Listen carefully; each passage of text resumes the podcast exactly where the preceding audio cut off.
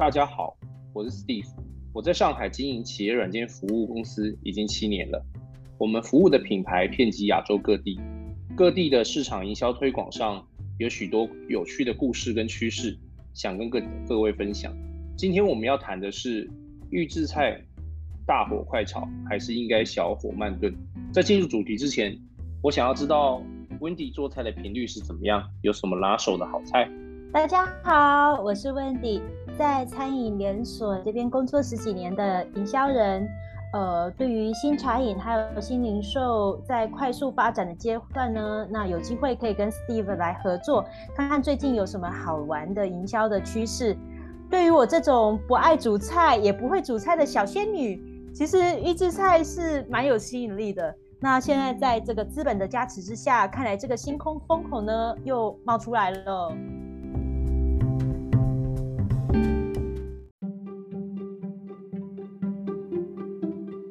对啊，为什么预制菜突然火起来？预制菜在中国目前现在正要冲击五千亿的市场规模，那看起来投资人比消费者更爱吃。我想，Wendy 在这上面有什么观察，也可以跟我们分享一下。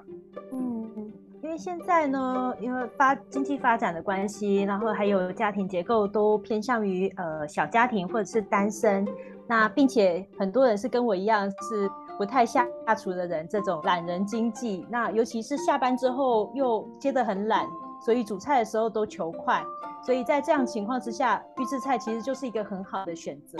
那像我看到这个二零二二年六月份阿里的最新的一个研究，像现在呢，呃，C 端也就是消费者这边买这个预制菜呢，是在快速的一个增长，那整个市场发展是不太一样。不过江浙沪的话，用户还是非常喜欢购买的，并且就是从消费者洞察的角度而言，看到女性其实在订单占比是比较高的。呃，我推测呢，是因为都是家庭消费者、家庭消费的决策者。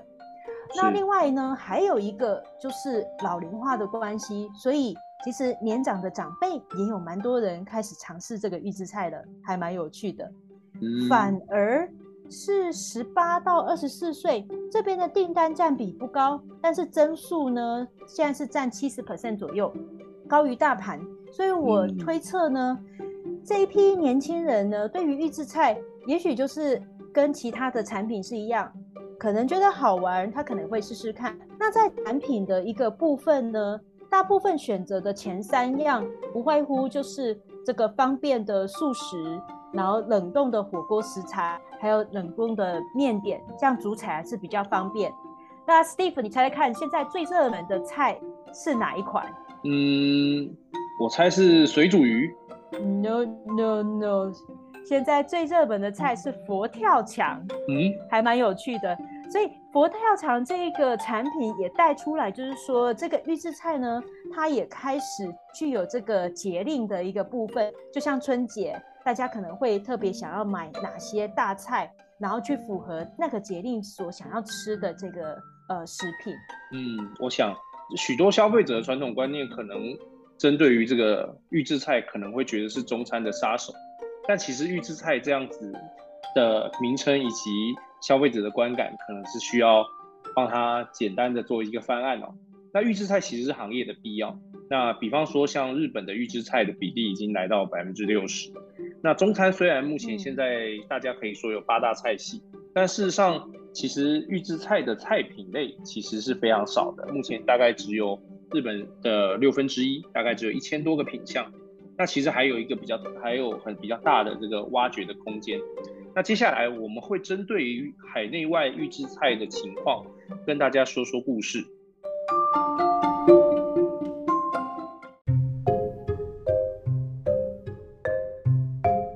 针对于预制菜的过去发展，我们可以简单来回顾一下。比方说，大家都可以知道，预制菜主要是由中央工厂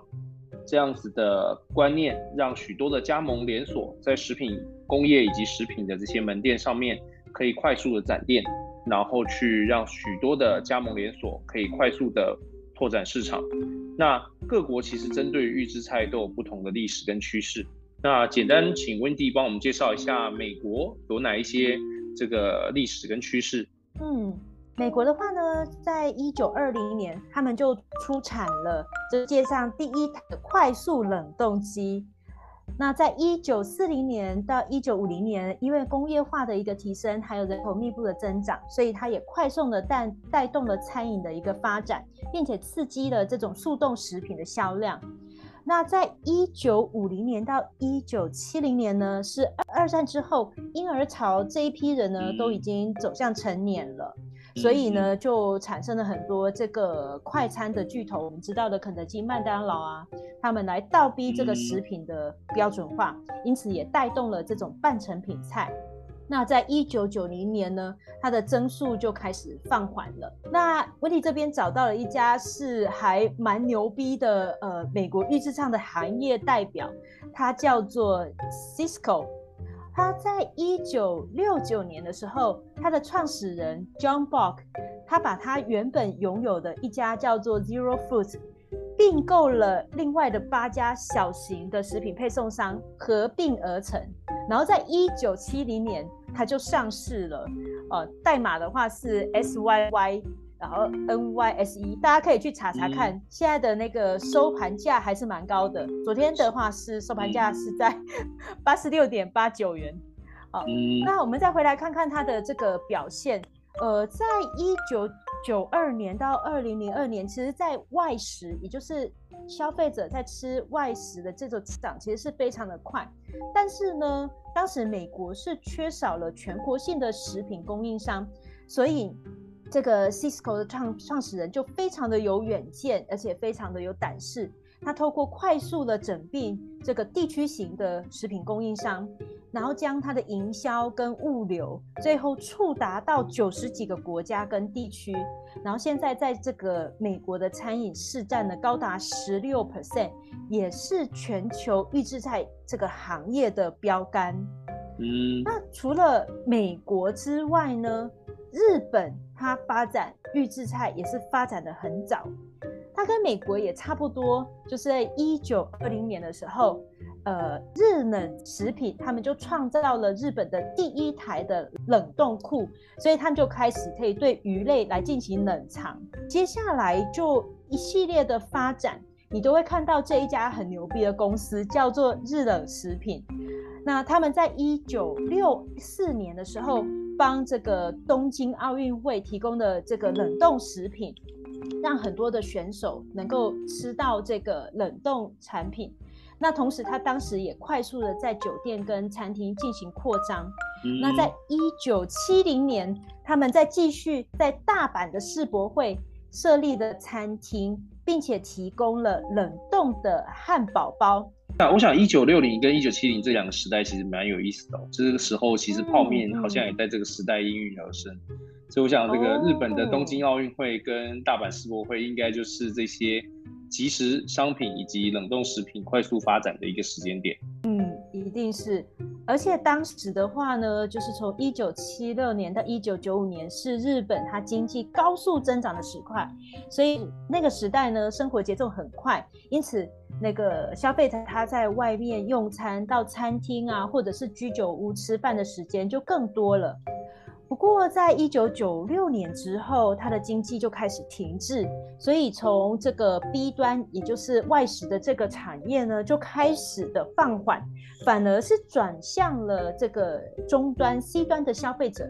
那由于就是日本的这个出生率还有人口降低，然后人口的老龄化呢，单身的人还有双收的家庭也都增多，因此呢，很多人他就会是买这种预制菜的产品回家来烹饪，那既美食又有效率，所以可以看到呃几个大型的这个预制菜的品牌，像日冷集团、神户物业。这些在日本的龙头企业，他们就从横向、纵向、上下游的一个整合跟协同，继续扩展到海外的事业。那像这个日冷集团这么传奇的公司，是不是有什么有趣的故事？它其实有一个很有趣的故事，是在二零一零年发生的，叫做炒饭大战。这个炒蛋大战是这样子的：日冷集团它有一个非常有名的产品，叫做正宗炒饭。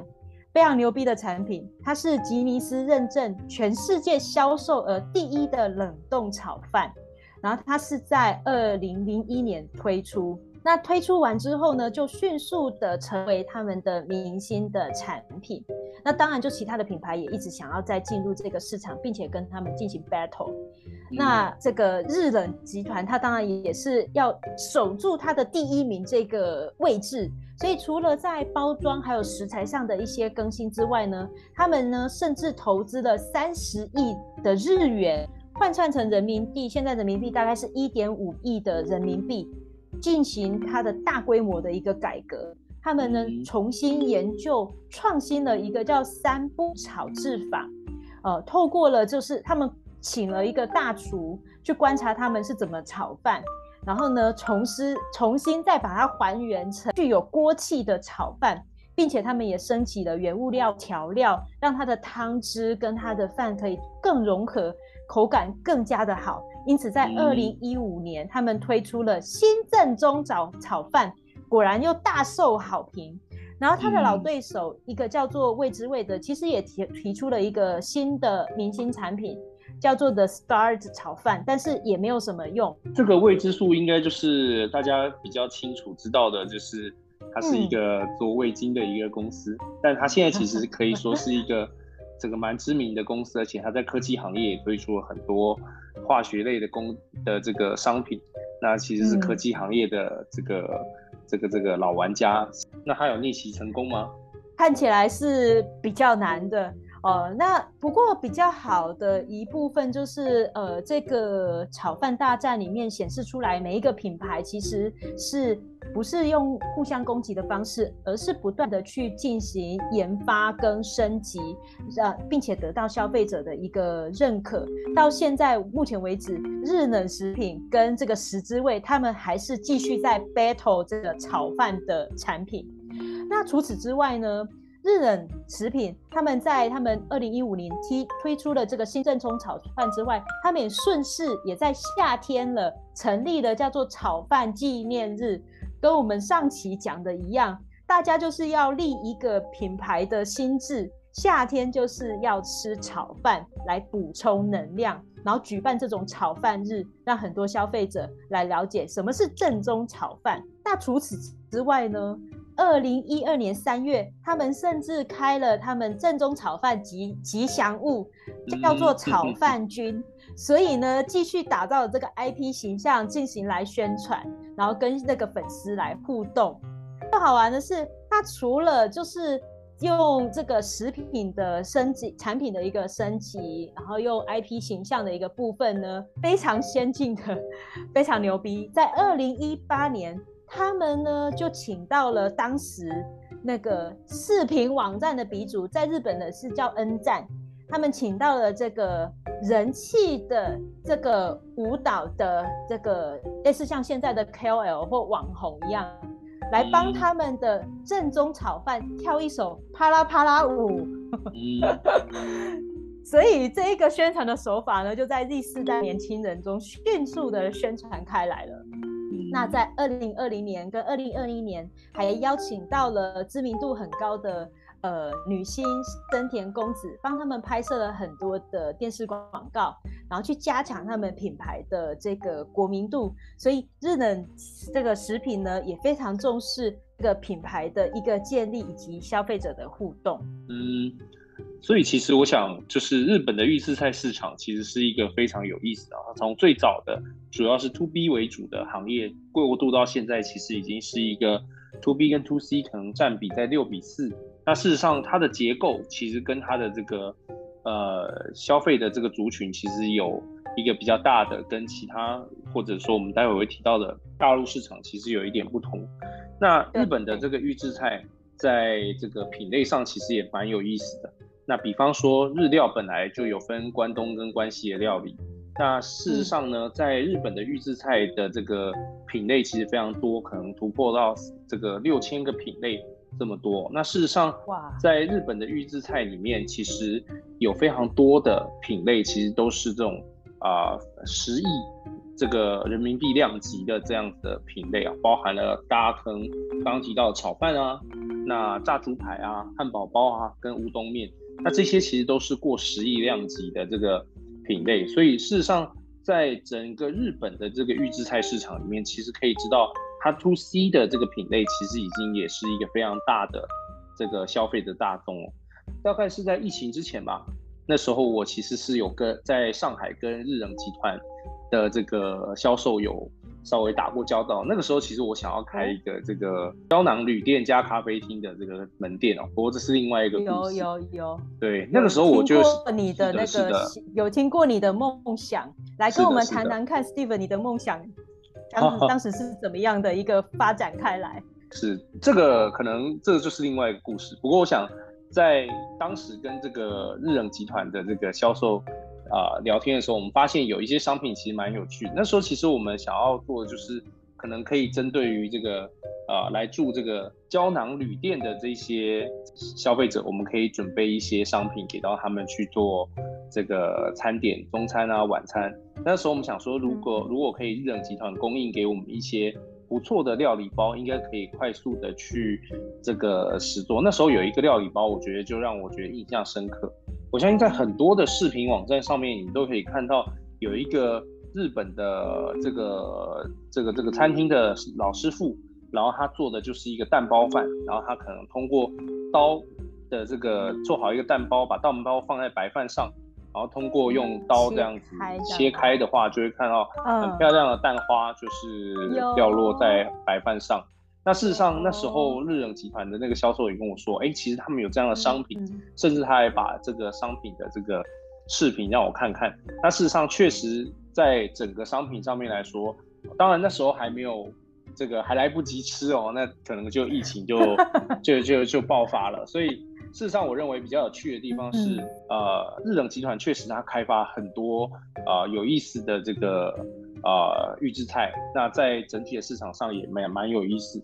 那其实我想啊，预制菜在日本会之所以会有这么大的市场，其实我想跟日本的这个连锁餐饮跟连锁的这个餐厅是有蛮大的关联的。那啊，日本最早呢，其实是有一个餐厅，有一个家庭餐厅，那叫做 Skylark，那它是在东京的府中开店，在一九七零年代。那在这个时候呢，其实。可以说是日本的这个餐饮界，应该说是日本的家庭餐厅的餐饮、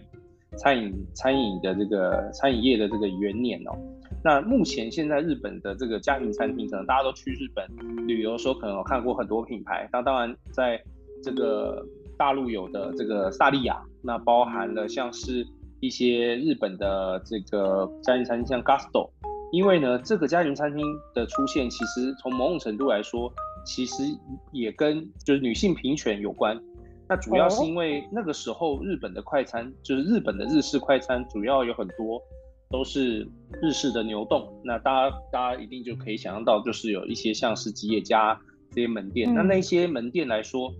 在以前可能对于女性或者是儿童都是比较不友好的，因为他们这些店的这个发迹的历史，以后可能可以再分享。他们就是一个就是。给给男性在每天的劳动之前可以吃的一个这个体力补充的这个这个快餐哦，所以那个时候其实很多女性是不愿意走入这个牛顿快餐里面的。那事实上，家庭餐厅的出现也可以让更多的女性跟儿童更轻松的到外面就餐。所以这个大概就是我们在这个快餐以及家庭餐厅。然后以及预制菜上面，我们看到，那当然这一些餐厅它也都大量使用预制菜。刚刚提到日冷集团其实也是他们很大的一个供应商。那我们其实上面谈到了日本的预制菜，那我们把这个话题回到这个大陆市场的预制菜哦。其实比较有趣的地方是，目前现在大陆的这个经济的这个宏观的这个趋势来说，其实跟日本的七零到八零年代其实是蛮相似的，怎么说呢？主要第一个来自于同样的人均在那个时候也突破了一万美金，在今在最近也突破了一万美金。那比较有趣的地方包含食物的收支占比，在整体的这个收入里面大概也占比在百分之三十。那其实具体体现在几个比较有趣的趋势会啊，让整个预制菜市场有一个比较大的变革，包含了城市化率，那另外一个是家庭规模变小，然后劳动人口占比越来越低，那另外一个部分当然是商铺的成本上升，然后还有老龄化的问题，其实也都让预制菜的这个趋势找到了新的机会。那其实最早，其实在这个大陆市场的话，很多预制菜都是酒店。提供半成品的食材，然后进一步发展成这个啊更多的连锁商店。那当然包含了很多的西式快餐进入到中国市场，这也一波的带动了新的餐饮业的标准化以及供应的这个趋势哦。所以事实上跟日刚刚提到的日本比较不一样的是，日本的这个预制菜其实比较简单，都是用烤的、用炸的，然后做成冷冻食品或者做成冷藏食品。但是呢，这个中餐的这个确实是更复杂。那 Wendy 可以跟我们分享一下中餐的这个预制菜。真的，中餐实在是太难了。我们不只是地域上是非常的广大之外，这个蒸蒸煮炒炒炸样样都来，这个真是太困难了。它要发展成这个标准化呢，基本上是需要花更多的一个时间。那目前为止，我觉得要有一家这个企业要能够覆盖那么多的一个菜系呢，也是需要一些时间的。所以可以理解，目前行业的整个渗透率应该是低于日本的。那我们可以看到，就是在二零零零年呢，其实这种半成品的产业就已经开始展现了，但是发展非常的慢。那二零一四年呢，随着整个这个连锁企业的兴起，像是当地的一些像真功夫、八饼馒头、吉祥馄饨等等这些连锁的企业，都有遇到，呃，都是运用到很多这个预制菜的料理包。嗯，其实没错，因为。中国市场或者是中餐，它对于这个菜品的烹饪方式其实要求比较复杂，所以目前现在品类总体来说跟日本相比还是有蛮大的这个落差。刚刚提到其实呃大概六倍左右的落差。那其实呃目前现在大陆市场的这些品类呢，销售体量比较大的，也就是可以达十亿量级的品类，目前只有酥肉跟梅菜扣肉。梅菜扣肉就是嗯以台湾。台湾人来说比较多，应该就是梅干梅干梅干扣肉嘛，对吧？那这样子的商品其实都可以来到十亿量级，所以其实可以说这个单品的品类在未来其实还是有蛮大的这个提升空间，以及应该会有一些更多的爆款可以突破十亿量级。就是像刚刚提到，像日本就有好几个品类都突破了十亿量级。那目前现在来说，刚刚提到日本的这个预制菜大概是。对于这个 to B 到 to C 的大概是六比四，那大陆的预制菜大概 to B to C 大概是八比二。以收入来看，其实还是有八成的预制菜是在服务这个 B 端连锁企业，那只有两成的预制菜在服务一般消费者，这个也是蛮啊蛮大的一个差距哦。那但我想这几年其实预制菜的兴起跟直播间也有蛮大的关系，也就是越来越多的直播间，它做了非常多的预制菜商品的这个。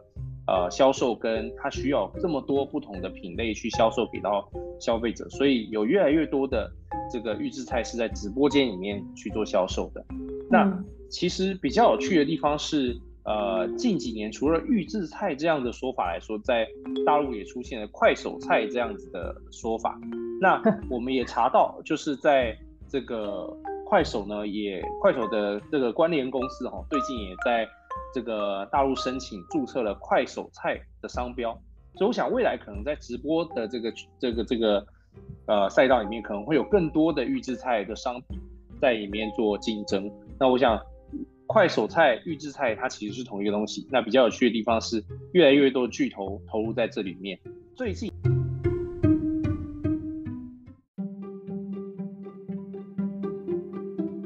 啊，其实我想。大家也都知道，在上海可能四月到六月，很多人都因为疫情的风控的这个这个这个啊要求，所以很多人都待在家里。那对于我们来说，其实我们也有蛮多的体验嘛。那那 Wendy 这个在家这个在疫情这个期间在家有没有什么预制菜的体验，或者是说呃，这个这个那个时候是怎么处理三餐的，跟我们分享一下。呃，真的在疫情期间能够吃到那个台菜预制菜，真是呃非常的开心。呃，那我我因为自己这里平常就有跟一家那个台菜的个人餐厅的那个老板，他们这边就有在买他们的这个预制菜，所以他呢每一个每一周呢，他们都是用社区团购的模式，然后就在网上就开团。那一周的话，他就接单一百五十单到两百单，那周三他就结单了，然后周四呢他就开始做，做完之后他就用保冷箱。从他位在闵行区的店呢，就全程配送到上海，然后配送到家。所以到家的时候，呃，我收到的时候，因为它里面都还是有放那些就是冰块嘛，所以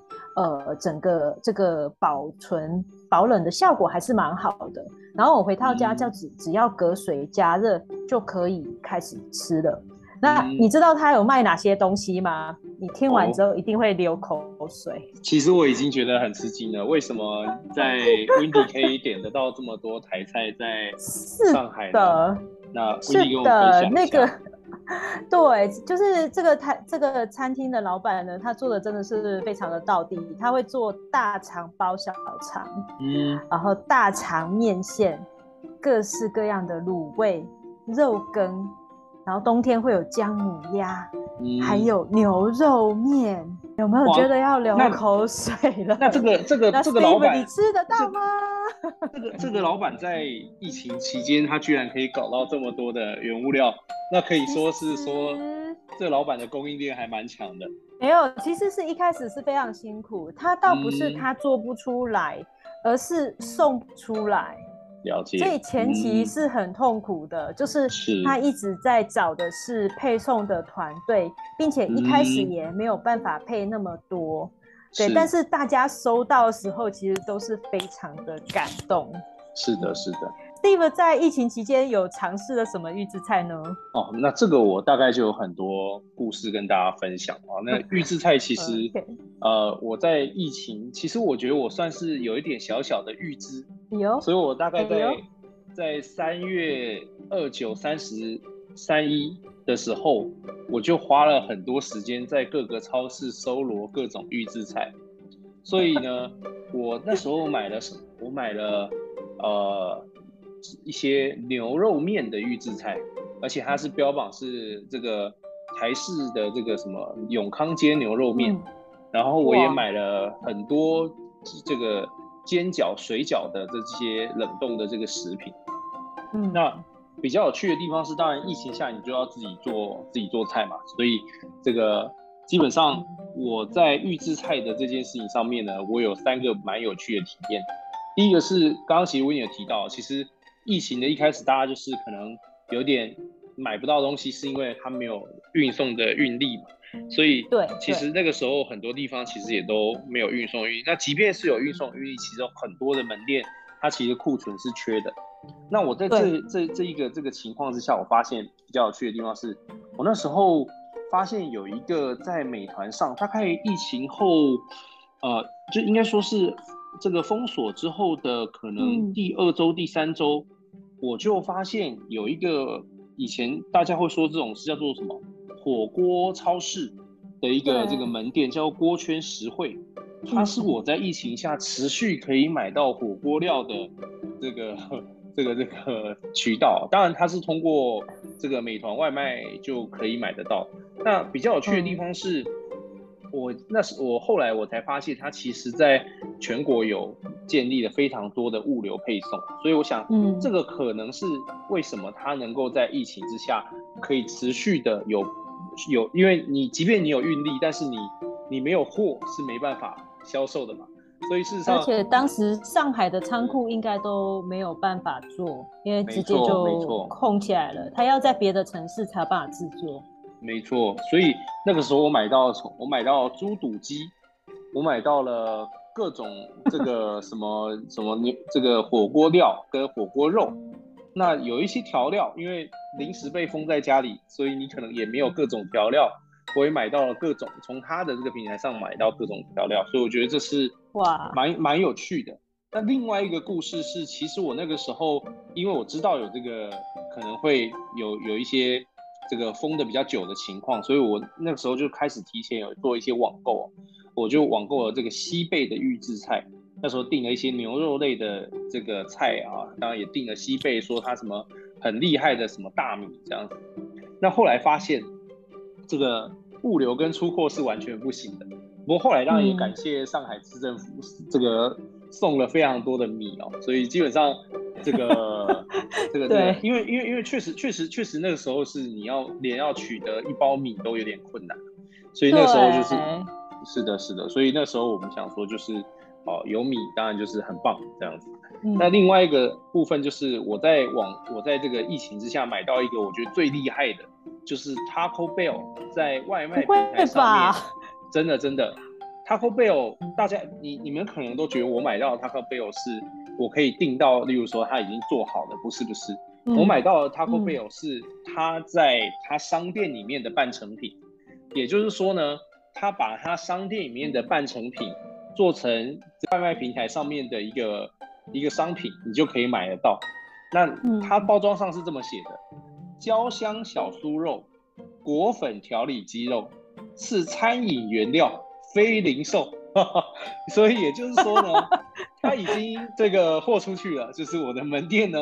我也没办法炸，我也没办法做，所以他就直接卖你冷冻包。而且我发现 Taco Bell 很妙，他还卖什么？他还卖冷冻炒蛋。奶油风味，也就是说，你把它隔水加热之后，它就是炒蛋了。你就是 它已经炒好了，冷冻好。没错没错，还有各种面包。那时候烘焙很难卖嘛，所以还为什么它会有面包呢？它那面包是让你来夹你的肉的，因为它是 Taco Bell 嘛，所以它其实是有它那个它那个面包是 Taco 的那个饼皮。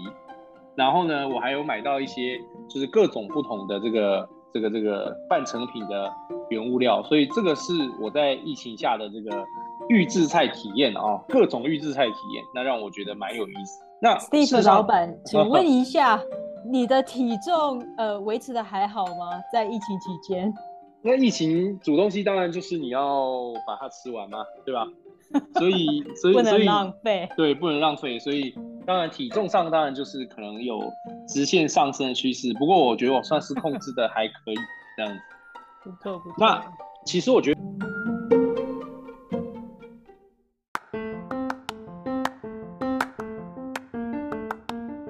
比较有趣的地方是预制菜啊，在海内外都有非常多有趣的故事。那我们来分享一下这个欧美地区在预制菜的这个现在跟未来。那我们上面其实可能分享很多预制菜哦，那欧美市场也有非常多的预制菜是放在冷冻库跟货架上。比方说你去一些这个美式的超市啊，你就会看到有很多可能我们华人可能不会买的一些预制菜的这个商品。那它其实它这些这些商品都是由在欧美的一些食品工厂或者食品工或者或者是这些品牌。以接近半自动或者全自动的这个产线生产，并销往全世界哦。那我觉得比较有趣的地方，就推荐大家看这个国家地理频道有一个节目叫做《美食工厂》。那比方说，它就会有，例如说在威斯康星州有一个四季豆的食品公司，它专门做什么？它专门做这个咸水腌四季豆这个罐头。那当然，这个节目就是告诉你说，它如何从原料。快速的在产线里面做成一个一个罐头，那也有比较有趣的，例如说它在这个纽约水牛城，它可能就有这个呃 English Pie Company，这个算是一个馅饼的商品或者馅饼的这个食品工厂，它大量做的是九顿牛排馅饼。那这些商品其实以我们华人的眼光来说，我们都觉得这个这个东西可能是一个这个。不就是是一个这个零食吧？但是其实很在很多这个欧美的这个人来说，他们可能把它当做他每天消费跟每天吃的一个主要的这个生活。那维尼可以跟我们分享一下这个美国或者是欧美地区有什么预制菜的这些历史跟未来的展望？像在美国的话呢，它其实连锁餐饮五十强呢就都集中在汉堡、披萨。炸鸡、三明治，所以呢，这样子的餐饮的占比。对占比的话，其实就已经占高达了二十七 percent，所以它的这个预制菜其实是以冷冻食品的方式，呃，用这种大单品就孕育出来。不过他们整个趋势上呢，跟我们现在知道的呃中国的这个整个方向呢，是完全已经都是不同的一个层次喽。那第一个就是他们现在选择的预制菜的食材呢，朝向的是植物基，就 plant based，这个真是大热门。呃，因为为了就是品牌的这个竞争力，所以很多的预制菜的这个企业都提供了很多植物基来替代肉的选择。那举个例子，像有一家叫 Sweet Earth，它是做韩国 barbecue 烤味烤肉风味的，他们就用大豆的浓缩蛋白制成了它腌制的植物肉丝。那另外一家叫做 Deep 呃 Indian Kitchen。他们做的是印印度风味的这个美式的这个预制菜的品牌，他们就做出了是印度风味的鸡肉冷冻餐，然后里面就是 含的是植肉鸡块或者是无麸质啊全谷物等等的健康饮食。嗯，那 Stephen 你有尝试过吗？嗯，其实不得不说，在疫情之下呢，无麸质跟生酮商品也是我一个。这个蛮有趣的选择，为什么呢？这个不是为了健康着想，是因为呢，那个时候你可以在网上买到的这些商品呢，可能非常的少。你想要，因为那个时候可能你想要买到烘焙商品是很困难的嘛，所以初期呢，如果你想要有一些烘焙商品，例如说可能早上要开会，你不可能早上再去做一个东西吃嘛。那我那时候想说，好，我决定要买一些这个。无麸质或者生酮的这个面包，然后搭配我的花生酱来作为我的早餐，所以那个时候我就我就发现哇，这个无麸质的这个或者是生酮的这个这个这个面包，应该是那个时候可以买到的东西，其实是蛮有意思的，就是这个初算是初体验，大概是这样。那我们刚刚除了提到了很多，就是美国的对于这个预制菜的一些趋势之外，其实也发生了一些问题，尤其是食安的问题。这个对呃做餐饮的公司其实都是非常致命的。嗯，像近期发生的，在二零二二年五月，美国的韦恩的农场召回门事件。就是经过了食品安全的调查之后呢，决定要召回五十八点八万吨的即时冷冻的鸡胸肉。鸡胸发生的问题是这样子的，竟然报告显示说，它那个即食的鸡胸肉竟然没有煮熟，这个真的是太夸张了。因为生鸡肉的话呢，容易会有相关的这个不管是什么弯曲杆菌啊、沙门菌等等之类的。污染了之后，如果我们真的吃的话，可能就会造成了食物中毒哦。所以食品安全这个也是在预制菜里面呢，必须要被重视的问题。嗯，食品安全确实是是这个预制菜里面很重要的一个问题。那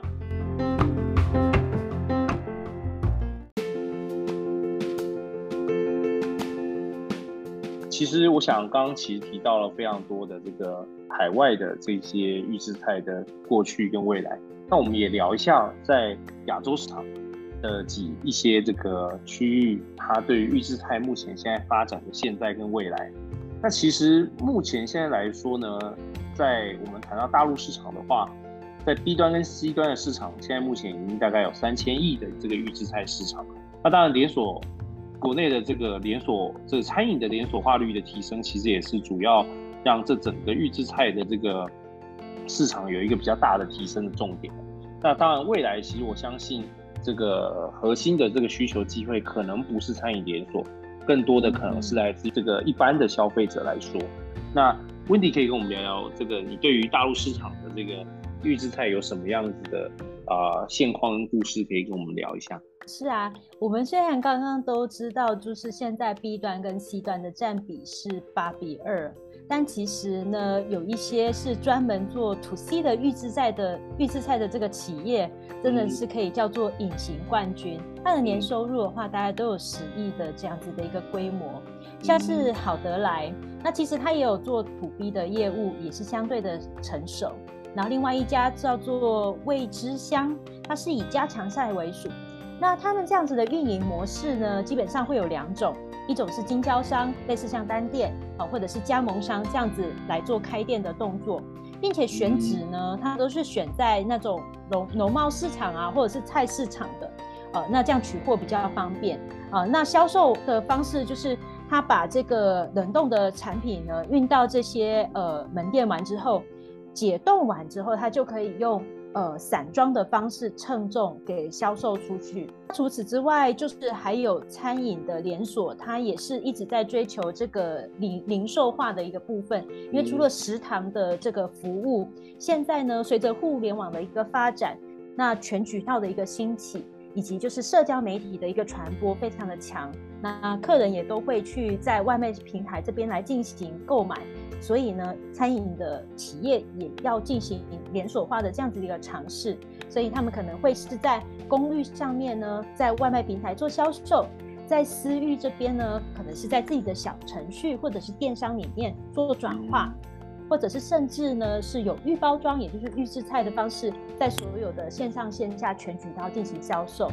嗯，那。除了就是餐饮品牌加入了这一个预制菜的赛道呢，一些新零售的渠道的平台，它也对于这个预制菜的市场也是蠢蠢的运动。比如说像叮咚买菜，它的预售预制菜的占比已经有十五 percent。那像盒马的预制菜，大约是在十五到二十 percent，也是占比蛮高的。哦，我想市场上其实还是有这个蛮多不同的品牌在市场上这个。经略市场，那最近可能新闻上面比较红的就是瑞幸咖啡的这个前老板，这个陆正耀，他开卖了他的预制菜的品牌哦。那这个对，他这个预制菜品牌第一家店是在北京啊开的。那比较有趣的地方是他标榜就是他这个店内要发展这个近一百个 SKU，然后超三千多个门店。标榜的是的是这个三分钟一道菜，二十分钟一桌菜。这你看这个陆正要在营销上面就是很厉害，就是要要要这些这些这个马上就抓住大家的记忆点。那事实上，它这样子的啊品牌主要还是一个加盟模式哦。那它目前现在提供了大概好几种店型啊，大概每一种店型大概是在可能投资在三到十一万。这个人民币不等的投入，那我觉得这个可能是未来蛮值得观察的。那陆正耀这个舌尖工坊呢，其实它是一个这个以加盟为主的这个形式哦。那事实上，在整体来说，我们相信在各个品牌经营这个预制菜的过程中，可能会出现更多的竞争对手，或者整个市场的大火的情况之下，非常可能会有非常多的这种跨界啊，或者是各个品牌有各种不同的这个投入。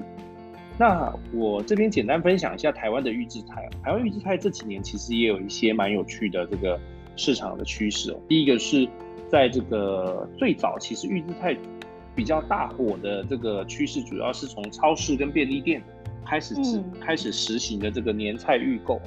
那这个年菜预购的这个情况呢，其实就使得预这个这个这个预制菜有开始有第一波的这个。啊，增长的这个趋势，当然，我相信大家也都知道，可能啊，不管是连锁店啊，或连锁餐厅这些，它的这个预制菜的比例本来就很高，那这就不多说。不过比较有趣的地方，在第二波开始出现越来越多的名人，他做了自己的预制菜或者自己的这些调理食品，包含了像是之前可以看到什么曾国成的蒸拌面，这些不同的名人品牌也都在市场上销售卖得很不错。那这两年其实有两个主要趋势，一个来自于网购直播，有越来越多的这个可能是原本的这些食品供应链，它开始做自己的预制菜给到 To C，那他们也直接在网购上面做直播啊做销售。那还有一个比较特别的趋势来自于外卖的云端厨房。那外卖的云端厨房这个趋势，其实我们可以看到像是例如说可能有这个台湾可能有这个 Food Fab。然后他们跟这个一个蛮有知名度的这个非常有知名度的这个节目，算是一个 YouTube 的节目，它叫《木曜四超玩》，是一个综艺节目，是由台智源然后做的一个这个综艺节目。他们跟啊这个这个台智源他们合作做了一个一日制面的这个拉面，做这个外卖的云端厨房。那另外一部分，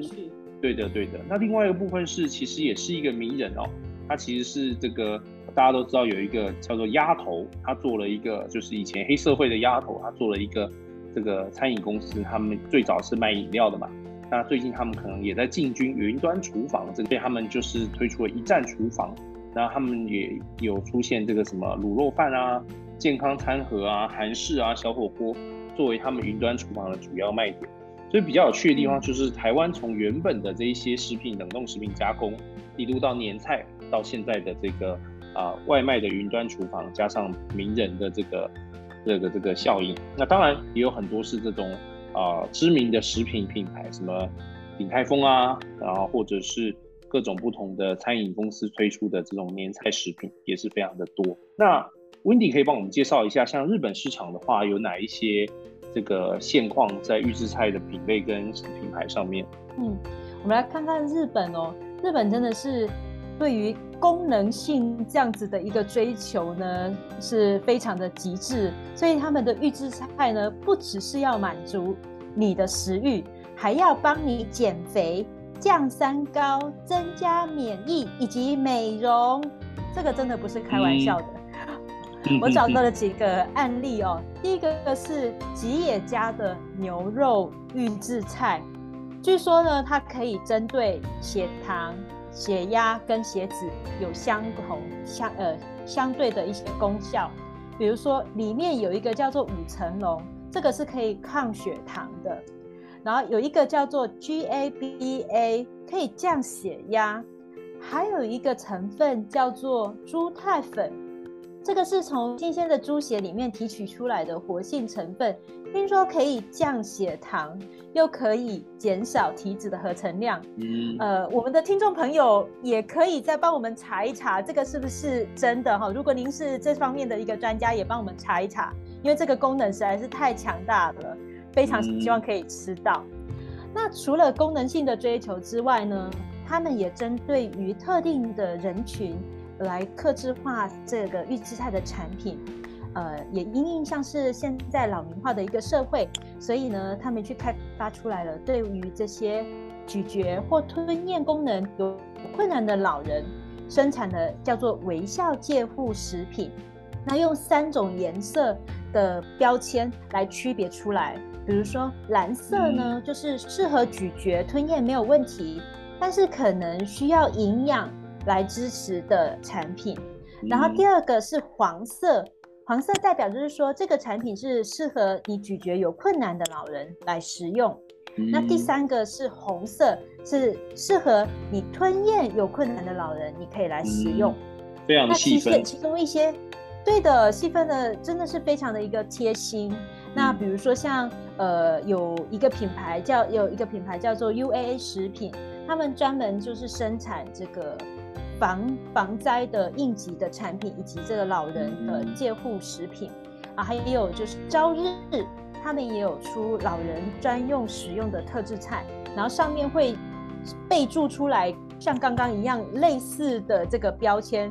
啊，上面会备注，比如说这个是容易咀嚼的，然后这个可以是用牙龈来压碎的，然后这个是可以用舌头压碎，或者是你直接吞下去也可以。那口味也蛮多的啊，比如说有经典的日式风味啊，或者是中华风味等等之类的。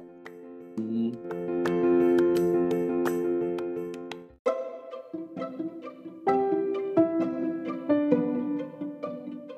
我想比较有趣哦，就是说其实各个不同的地方，它目前现在对于预制菜的整体行业，在今天都有很大的发展。那我想，对于 Wendy 也帮我们说一下，针对于这个以上我们谈到的这些有什么结论跟观点？我们观察到，像中国现在预制菜的一个趋势呢，是在 B 端跟 C 端同步都迎向了高速的一个增长期啊，尤其是在连锁化还有降本增效的这样子的一个追求。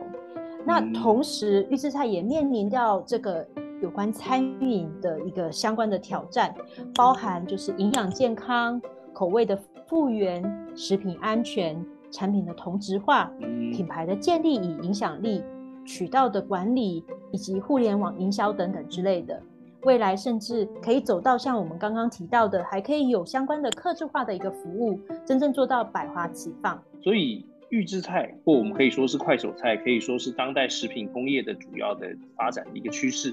那中餐以及中菜对于食品工业化，更可以说是预制菜领域的圣杯，有更多的资本跟人才投入，也有机会让中菜以及更多的风味可以出海。我相信。中菜如果可以推动大量的预制菜商品化，那肯定可以帮助更多的中国品牌企业出海，也可以让海外的消费者更多的认识中国的品牌跟中国的风味。所以，以上就是今天的节目，感谢你的收听。我们希望对你的工作跟生活有所帮助。如果你喜欢我们的节目，欢迎关注或订阅我们的频道。我们下次再见啦，拜拜。